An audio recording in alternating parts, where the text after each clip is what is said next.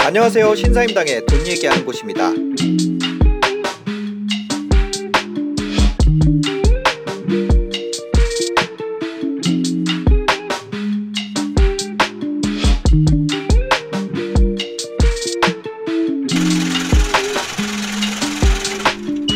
(2017년도) (16년도) 요때 음, 전국적으로 LTV를 70%를 다 풀어버렸거든요. 네.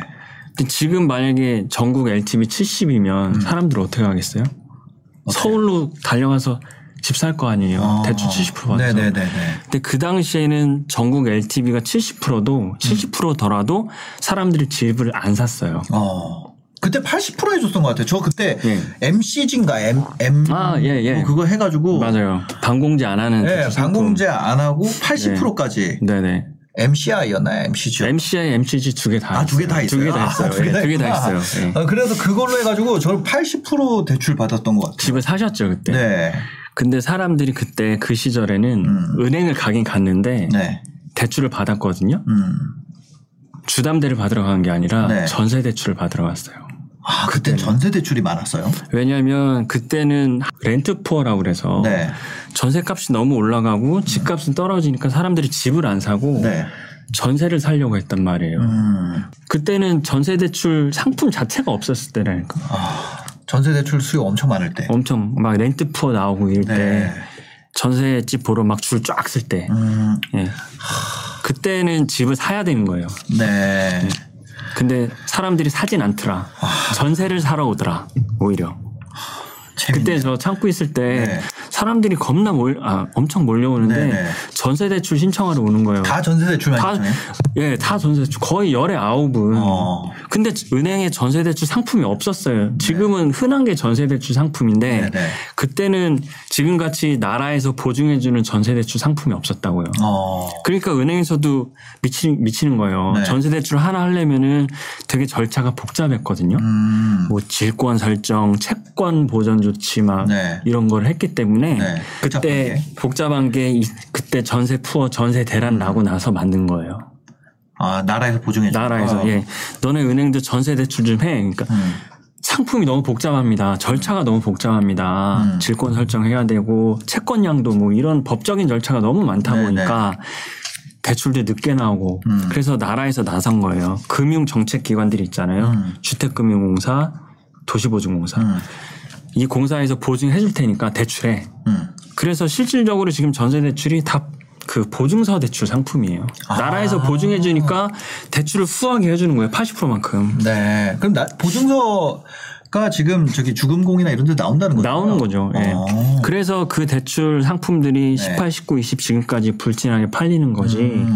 처음에는 그런 대출이 없었어요. 전세 대출이. 아, 2015년 이럴 때는 네, 15, 16, 17 그때. 어, 불과 5년 갭 작을 전까지만 해도 때. 그게 없었네요. 없었어요. 전세 대출이. 전세 대출 상품 자체가 없어서 엄청 어려웠던 기억이 나요. 제가. 네. 음. 그럼 그때는 그때는 대출의 방식도 웃겼어요. 어떻게 네, 나가요? 뭐냐면 지금은 전세 대출이 임차인이 받잖아요. 네. 그때는 임대인이 대출을 받아요. 집 주인이 네. 예. 집주인이 대출을 받아서 그걸 전세금으로 받고 음. 그 이자를 임차인이 내요. 아, 약간 전세 퇴거 자금 대출 같이 돼 있네. 예, 예. 임대인이 임차인을 전세 드리기 위해서 네. 임대인이 집주인이 차주가 되는 거예요. 채무자가. 예, 예, 예. 대신 이자는 아. 사는 임차인이 되고. 그래가지고 집주인이 오케이 해주니만이 막 이런 게 네, 있었구나. 그랬죠. 근데 그게 그렇게 대출을 받으면 집주인이 누가 해주겠어요? 그러니까. 네, 누가 해주겠어요? 이게 전혀 현실이랑 맞지 않는 거지. 네. 처음엔 정부에서 그렇게 가이드가 나왔거든요. 네. 약자 보호한다고 네. 임차인. 근데 실무에선 적용이 안 되니까 음. 차주를 임차인으로 바꾸면서 네. 정부에서 정부에서 대신 보증해 준 거예요. 야, 2016년, 17년부터 음. 전세가가 계속 오르기 시작한 거죠. 그러면서. 그때 지금부터 돌아보면 네. 절대적인 매수 타이밍 뭐 그랬죠. 국가에서 전세 보증을 이제 안 하려고 못 하죠. 지금 네. 줬던 걸 뺏으려고 해봐요. 어떻게 하겠어요? 지금은 전세 대출 상품이 없어질 수는 없을 것 같아요. 아, 진짜요? 예, 예. 지금 푸른 푸른 대출이 얼마고 네. 전세 대출 DSR에 넣는다고 했는데 그 반발이 어마어마했기 때문에 네. 지금 또 예민한 그 선거 국면 아닙니까? 네, 네. 섣불리 규제를 못 하죠. 아, 전세자금 대출. 음. 아, 이 전세자금 대출이 어떻게 보면은 집값을 바치는 그런 게 돼버렸네요. 예. 그거에 레버리지 떠받치고 있는 그건데 예. 그거 전세금이 떠받치고 있고 그 밑에 전세 대출이 떠받치고 있는데 네. 이 전세 대출을 규제하면은 음. 집값이 좀 떨어질 거라는 생각들을 하는 거잖아요. 네, 네, 네. 모든 대부분 그렇죠, 사람들이. 그렇죠. 근데 이 전세 대출을 섣불리 규제를 못 하는 거죠. 아, 음. 너무 많은 사람들이 혜택을 받고 있고 네. 이거를 규제했다가는 뭐 표심도 자극을 할 것 같고 네. 그렇기 때문에. 전세자금 대출을 DSR에다가 넣는다는 선택을 하긴 했어야 됐네요. 그러면 만약에 집값을 잡을 생각이었다면 어 그렇죠. 뭔가 좀 더 강한 시그널이 간다. 네. 음. 근데 그런 여지를 또 남겨둔 것 같아요. 왜냐하면 규제라는 거는 한 번에 세게 나가버리면 네. 효과가 그때만 있기, 있지 다시 풀어지잖아요. 익숙해지니까 사람들이 네, 네, 네. 대신 서서히 인터벌을 주면서 음. 왜냐면 9.13 이후로 지금까지 규제가 서서히 나왔거든요. 네. 하나씩 하나씩. 네, 계속 나오고 있잖아요. 어. 예를 들면 전입이나 처분 조건도 처음에는 기간을 2년 줬어요. 네. 2년 안에 전입하면 되고 처분하면 됐는데 음. 그 인터벌을 2년에서 1년 지금 6개월까지 줄였거든요. 네. 그런 식으로 규제를 서서히 더 높여가는 거죠. 그럼 그 전에는 전세자금 대출이 없었어요? 아예? 없었어요. 있, 긴 있었는데 네. 이런 담보대출 형식이 아니라 보증서 담보대출 형식이 아니라 네. 전세금 자체에 음. 뭔가 법적인 절차로서 그 용어가 질권 설정 음. 혹은 채권 양도 네. 이런 조치를 했단 말이에요. 네, 그걸 하려면은 집주인한테 막 내용 증명 보내고 음. 집주인도 은행 나와서 서명하고 네. 또 그 서류에 확정일자 받고 네. 이런 게 실무적인 절차가 되게 복잡하단 말이에요. 어. 아, 네. 그래서 은행들이 꺼려하죠. 같은 대출인데 그냥 근저당해서 받는 대출은 간단한데 음. 이런 비용과 자원이 들어가니까 아, 꺼려. 아 맞아. 옛날에 저 샀던데 전세 음. 네. 들어올 때 전화 네. 왔었어요. 은행에서 전화 와가지고 뭐 네. 채권담보 이거에 대해서 네, 뭐 동의하십니까? 동의하십니까? 뭐 이렇게 하고 네. 그다음 에 질권 설정에 대해서 해가지고 그 그거 오잖아요. 네, 네, 집으로. 내용 증명 오죠. 내용 증명 오고 네, 네. 이렇게 안에 들어가지고 그렇죠. 그래서 나는 처음에 깜짝 놀랐어. 그 뭐 우체부 아저씨가 네. 내용 증명 온 거 있다고 이거 직접 받아야 된다 그래가지고 네, 아, 그 과거에 그랬네. 근데 요즘에 저희 이제 세입자분들 전세 들어올 때는 네. 뭐 그런 게 없어요. 그런 임, 집, 아 뭐야 집주인의 동의조차 필요 없는 상품들이 있으니까 네. 네, 되게 간편해졌죠. 아, 옛날에는 그런 게 막 왔다 갔다 하고 그 도장 찍어서 다시 보내드리고 뭐 그렇죠. 네. 그거 했었네. 맞네. 그런 절차가 점점 간소화되고 있는 거예요. 아, 맞아. 그런 거 하고 이제 그래서 처음에 계약할 때 네. 집주인은 이 전세자금 대출 진행 과정에 있어서 네. 도움을 주기로 한다. 뭐 이런 한다 거 특이하게 특이하게 넣고. 네, 동의한다. 음. 아, 맞아. 그것 때문에 다툼도 많잖아요. 네. 동의해네 안 하네 뭐 맞아. 그래서 하, 옛- 그 어쩐지 요즘에 그 연락이 없더라고요. 네. 그래서 막 상환일 가까워지면 은행에서 막 전화 오잖아요. 그렇죠. 이거 그 세입자한테 주지 마시고 그렇죠. 막 어쭈 막 이런 전화 오고 그게 뭐, 요즘- 되게 중요해요. 예. 그거를 만약 은행에 상환해야 되는 대출이 있거든요. 네, 네. 전세 대출 중에. 네. 음. 그때 이 집주인이 뭣도 모르고 임차인에 줘버리면은 네. 그 임차인이 대출을 상환하는 게 노멀한 케이스인데 네. 임차인이 그 대출 상환 안 할 수도 있는 안 거예요. 하면 튈 수도 있는 거죠. 그러면은 고스란히 임대인이 집주인이 그 대출을 물어줘야 돼요 은행에. 네. 그런 경우가 심심찮게 있어요. 아. 네. 그것도 되게 중요한 네. 상황이에요. 근데 이제 그게 지금은 완전히 바뀌었다. 완전히는 아니고 네. 많이 바뀌었다. 많이 바뀌었다. 지금 많이 바뀌어서 굉장히 좀 편안해졌다. 편안해졌다. 예, 대출하는 과정이나 이런 것들이 맞아요. 어, 한도도 많이 바뀌었나요? 전세 대출 한도요? 네.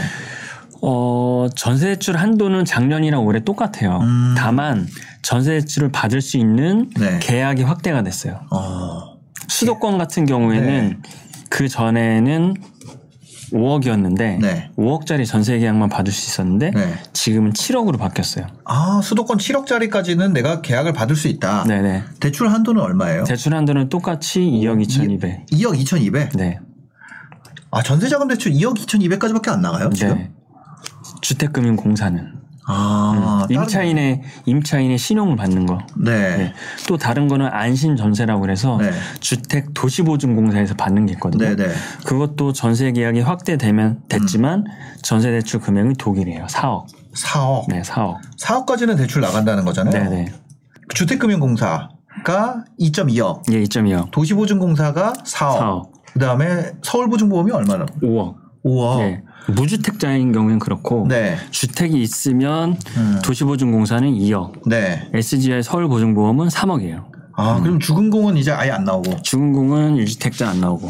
음. 그 무주택인 경우에는 5억까지 나오는 거잖아요. SGI. 그 내가 SGI 거 하고 싶어요라고 은행에서 얘기하면 돼요. 아, 그 1주택자까지만 이제 되는데 네. 부부 합산 소득이 1억이 넘어가면은 네.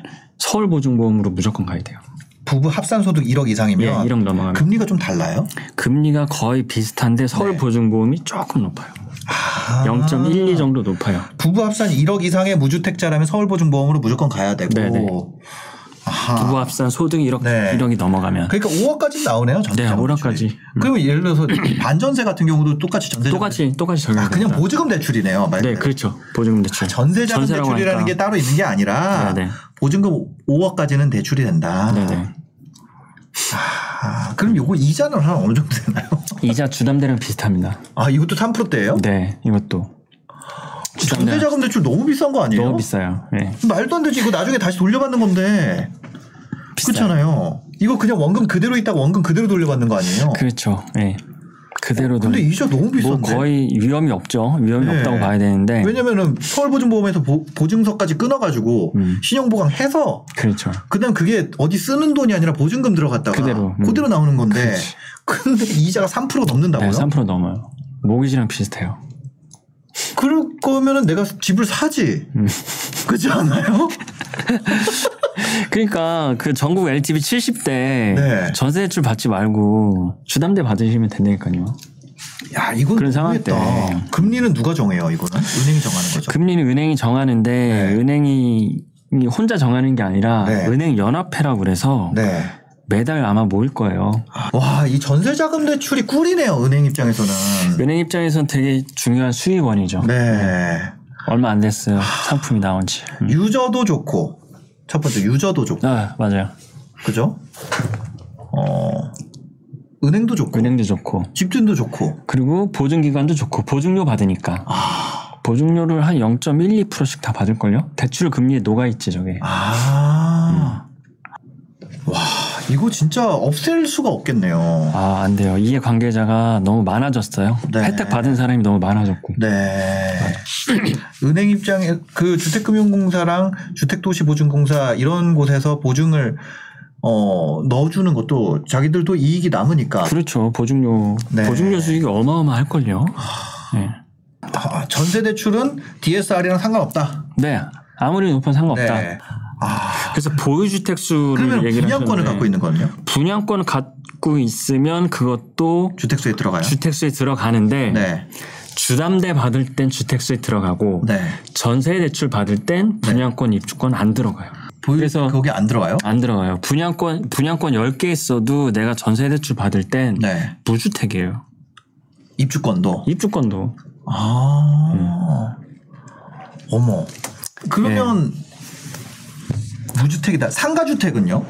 상가주택 상가주택도 네. 전세 대출 받을 때랑 네. 주담대 받을 때랑 네. 달라져요. 아. 상가주택이 상가와 주택이 같이 있는 건데 네네. 주담대 받을 땐 음. 주택이 더 면적이 많으면 네. 아. 주택으로 봐요. 그리고 상가가 면적이 크면 주담대 받을 땐 그건 주택이 아니에요. 네. 전세 대출 받을 땐 음. 주택 상가 면적 상관없이 네. 상가 주택이면 주택으로 봐요. 아우 헷갈려. 내가 말하고도 헷갈려. 이해하시기 바라겠습니다. 전세 전세자금 대출 받을 때는 상가주택 있으면 안 되네요. 안 돼요.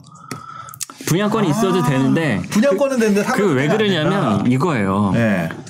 그 집에 거주할 수 있는가 여부에 따른 거예요. 네. 분양권은 그 네. 실체가 무슨 없잖아요. 상관. 네. 그러니까 주택이 아닌 거고 상가 주택은 살 수 주택이 있잖아요. 있잖아요. 네. 그러니까 주택으로 보는 거예요. 그거에 대전제가 입주권도 마찬가지고 네. 그리고 또 하나 네. 지방에 이제 청약에서 나오는 건데 음, 음. 지방 읍면 소재지에 뭐 저가 주택들 있잖아요. 네. 20제곱미터 이하 이런 네, 네. 거 이런 거 주담대 받을 때 주택이에요. 네. 근데 전세 대출 받을 땐 주택이 아니에요 또. 지방 저가 주택은 네, 그런 거. 이제 청약 공급 규칙에 나오는 주택이 아닌 것들이 있어요. 네네. 예. 아. 그 이 보유주택 수 네. 이게 9.13 때 처음 나온 건데 네네. 원래 세금이랑 청약에 있었던 거거든요. 네.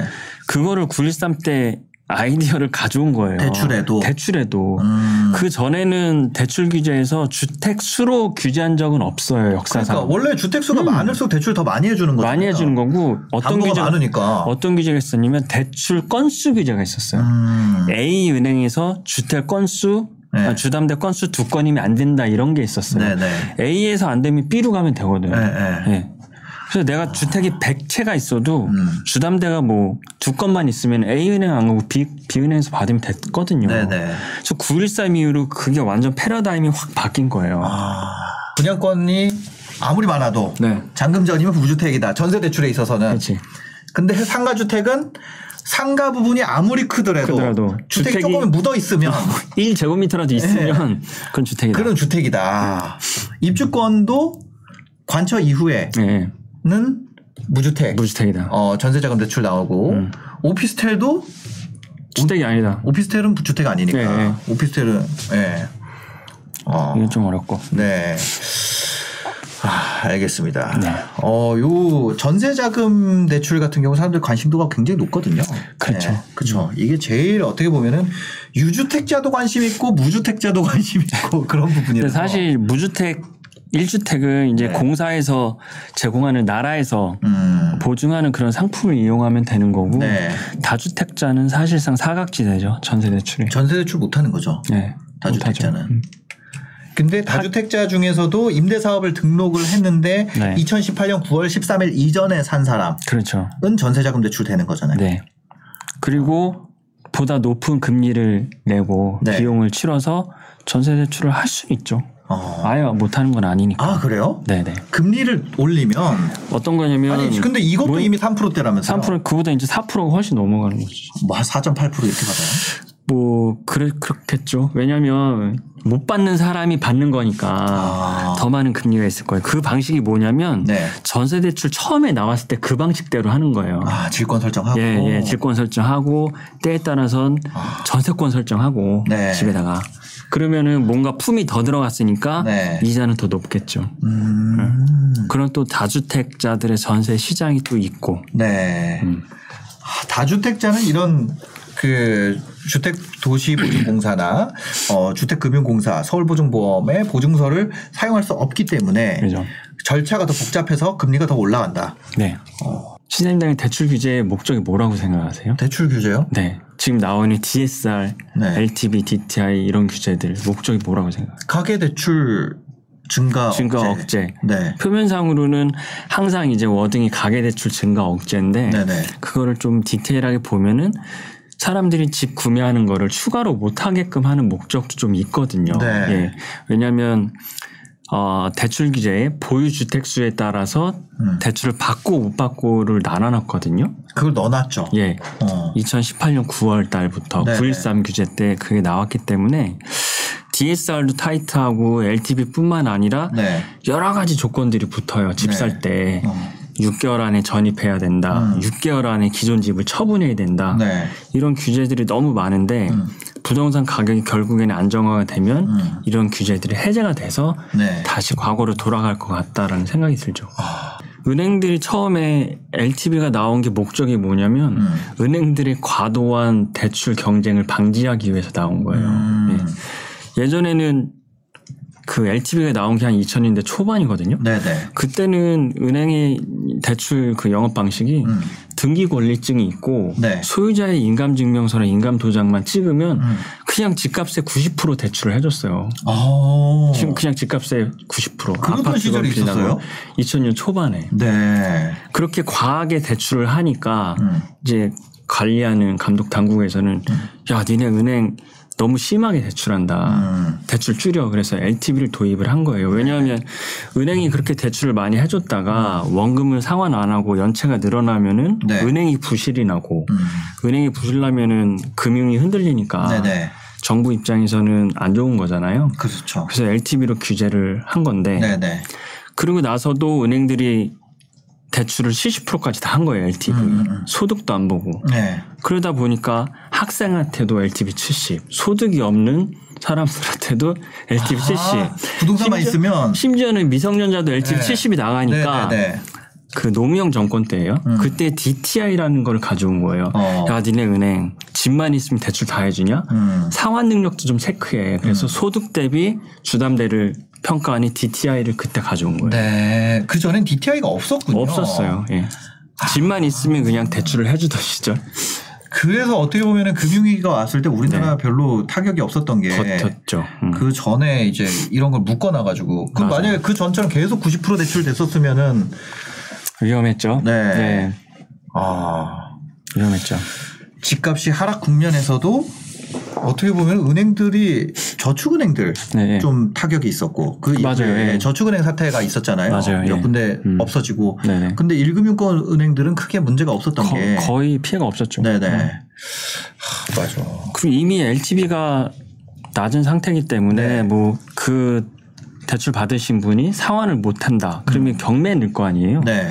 그 아파트를 경매를 넣으면은 LTV가 40밖에 안 되기 때문에 당연히 원금 다 회수하고도 남죠. 음. 네. 지금 같은 상황이면은. 아. 그러니까 이미 안전장치가 충분히 있어요. 네. LTV를 통해서. 아, 지금 은행 같은 경우는 이미 있는데 이 DSR이라는 게 추가 도입된 거는 네. 어떻게 보면은 어, 부동산에 대한 규제의 규제 측면도 있다. 네. 측면도 있다. 음. 네. 거기다가 플러스 금리까지 좀 많이 올- 올라가고 있으니까 기준금리 계속 올라가잖아요. 음, 그래서 실수요자 입장에서는 대출도 안 나오고 대출 을 어떻게 해서 받았는데 이자도 높다 보니까 네. 좀 심리적으로 음. 어려운 국면이죠. 은행에서는 이런 네. 고정금리나 변동금리에 대해서 어떤 뭐 전사적으로 내려오는 게 있나요?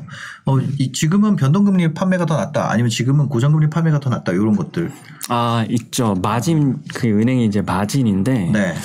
어. 최근에 이제 금리 인상 국면이잖아요. 네, 금세 음. 인양, 인상이 됐는데 사실 지금 기준금리에 비해서 모기지론 금리가 너무 높아요. 과거에 비교하면은 아, 그 얘기는 이제 기준금리는 같지만 가상금리가 확대가 돼서 은행이 마진폭이 많이 가져가는 국면이 있거든요. 네, 네. 그런 차원이 어, 2018년 이럴 때도 그때도 그때 주담대가 한 3점 초반. 예, 3.25, 초반이었어요. 3.25 이랬었는데 맞아요. 지금은 뭐 4%대 불러버리니까 네, 3% 후반이니까 네. 그것만 단순 비교해도 어. 지금 모기지 금리가 좀 미상한 네. 거죠. 네. 그래서 지금 고정으로 넣게 되면 너무 금리가 펌핑된 거에다가 내가 고정을 어우, 넣는 게 아닌가. 좋은 포인트세요. 예. 맞아요. 예. 그런 생각이 들더라고요. 맞아요. 음. 또 은행 입장에서도 그 정도 가상금리를 받아도 아 이게 되게 재밌는 게 이제 일금융 있잖아요. 네네. 뭐 신한이나 뭐 우리나 이런 일금융의 담보 대출 금리가 네. 부담대 금리가 예를 들어 뭐3 3.8이에요. 네네. 근데 그 그런 데 있잖아요. 진짜 우리가 어 이금융권 네. 어 예를 들면 뭐 어디 손보라든지 네네. 손보사라든지 아니면 뭐 생보사라든지 보험사들 보험사. 나 아니면 뭐 농협 수협 이런데 네네. 그런 데가 원래 여기가 이금융권은 금리 가더 높아야 되잖아요. 높아야 되죠. 그래서 3.65 이래요. 네. 맞잖아요. 지금. 맞아요. 맞아요. 진짜 맞아요. 어. 그쵸? 네, 맞아요. 더, 더 낮아요, 지금. 그러니까 네. 이게 이상한 거죠. 그렇죠. 예. 그런 것만 봐도 네. 그런 것만 봐도 지금 금리가 이상한 거라고 느껴야 되는데 네. 뭐 대부분의 대중들은 음. 그냥 은행이 금리가 그거라고 하니까 그냥 네. 은행에서 받으시죠. 아, 아마 지금 시장을 접하신 분들, 네. 지금 집을 살려고 하신 분들은 대출 규제가 원래 이렇게 많은 줄 알고 계실 거예요. 아, 은행에서 대출 받으려면 내야 되는 게 이렇게 많아. 네. 너무 많고 서류도 많고 지켜야 될 것도 많고 음. 네. 네네. 6개월 안에 전입하고 음. 6개월 안에 기존 거 팔고 혹은 신용대출 받을 때 1억 넘어가는 대출을 받으면 네. 또 집을 못 사게 하거든요. 신용대출 받아서 1억이 넘어가면 음. 네. 1년 동안 규제 지역에 집을 사지 마세요라는 특약을 맺어요 또. 아, 그런 게 있어요? 네네. 신용대출 1억 이상 있으면? 네, 1억 이상 받으면은 아, 그런 특약을 맺어요. 네네. 1년 뒤에 뭐 1년 동안 집을 사면 안 된다. 그리고 또 아. 네네. 상가나 토지 이런 거 살 때도 개인 명의로 사면은 DSR을 너무 많이 잡아먹으니까 네. 그런 거 살 때는 이제 사업자를 활용을 해야죠. 상가 사는 목적은 이제 임대 목적으로 주로 네네. 사니까 임대사업자. 임대사업자 내서 임대사업자로 대출을 받고 그렇죠. 상가 같은 경우는 개선서도 거의 다 끊어줘야 되잖아요. 네, 그쵸. 들어오시는 분들이 비용 처리를 해야 되기 때문에. 네. 그래서 일단 DSR을 비껴나가는 게 뭐 가장 큰 목적인데 네. 그러려면은 부채를 가계 부채가 아닌 걸로 좀 많이 생각을 해야 된다. 그러려면은 사업자를 활용을 해야 된다. 음. 네, 아. 네. 음, 그렇게 정리를 하고 오피스텔도 마찬가지예요. 네. 오피스텔도 이제 최근에 이제 주택이 규제가 많으니까 오피스텔 대출도 관심이 많은데 네. 오피스텔을 개인 대출을 받아버리면은 DSR 차지하는 게 너무 크거나 아예 대출이 안 나오니까 네네. 사업자를 좀 내서 아하. 자금 때 사업자를 내서 받다든가 그런 식으로 네. DSR을 비껴나가는 전략을 좀 쓰셔야 될 것 같아요. 알겠습니다. 아 오늘 뭐 대출에 대해서 다방면으로 살펴봤는데 네. 많은 도움이 됐고 진짜 저도 좀 머리가 깨이는 느낌. 아 그래요? 예. 어. 어, 저 어떻게 좀 다행이다. 아. 내년도 투자나 자금 운영 계획을 세워봐야 될지 많은 도움이 됐습니다. 네. 네, 숑부님 또 블로그 하신다고 네, 네. 핀스토리 예, 핀스토리. 맞죠? 네. 네. 어, 댓글에 링크 남겨주시면 네. 유튜브도 하세요. 유튜브를 하고 싶죠? 아, 네. 네. 네. 알겠습니다. 나중에 뭐 유튜브도 하실 수도 있는데 여튼 뭐 지금은 얼굴 가리고 합니다만 조만간 또 뵐 수 있지 않을까. 너나이님 아시죠? 아, 잘 알죠. 너나이님 예. 옛날에는 얼굴 가리고 있었거든요. 아 그래요? 예, 예. 지금 오픈하고 하시니까. 네. 근데 쇼군님의 블로그에서 한번 확인해 자세한 내용들 더 살펴보실 수도 있습니다. 댓글로 링크 남겨놓도록 하겠습니다. 네 마지막으로 하시고 싶은 말씀 있으실까요? 어, 오늘 사실 하고 싶은 얘기를 많이 했어요. 네. 예, 많이 했고 최대한 이제 간편하게 설명드리려고 노력을 했는데 네. 이해하시는 분들이 대출이란 좀 쉽지 않은 주제여서 음. 어느 정도 이해하실지 모르겠는데 네. 하여튼 도움이 되셨으면 좋겠습니다. 알겠습니다. 아우 잠깐만요. 네. 그럼 전세자금 대출은 소득 안 봐요? 소득을 봐요. 근데 소득이 없는 DSR 안 사람도 들어가는데. DSR을 안 들어가는데 네. 그 안심 아까 주택 도시보증공사 같은 경우에 네. 소득이 아예 없어도 네. 대출이 가능해요. 아 도시보증공사 4억 이하 네네네 4억이야. 보통 상품 이름이 안심전세 안심전세 같은 네. 경우 소득이 없어도 할 수 있다. 할 수 있다. 이자만 낼 수 있으면 네 내가 낼 수 있어야 돼. 네, 네. 그거 그거 연체되면 어떻게 되나요? 그거 연체되면 뭐- 상환해야 되는 거죠? 그렇죠. 예, 뭐. 예, 그건 뭐. 어, 그거 돼 있잖아요. 연체 뭐 하면은 기한의 이익을 상실하고. 기한의 상실. 네. 네. 음. 그거 다시 다 회수해 간다고. 회수하죠. 근데 회수가 너무 쉽죠. 그러니까요. 원금이 집주인한테. 뭐 예치돼 있는 거니까. 네. 예. 아, 그러네. 원금이 예치돼 있잖아. 아, 근데 이거 보증까지 써주고 원금도 그런데. 이- 이자만 띄는 거지 이자만. 그러니까 이자 너무 높아. 음. 하여튼, 그렇습니다. 네. 아, 참. 대출은 알면 알수록 되게 좀 그런 것 같아요. 잘 활용해야 되겠다 네, 이런 생각이 드는 것 같아요. 알겠습니다. 영상 봐주셔서 감사합니다. 행복한 하루 되세요. 감사합니다.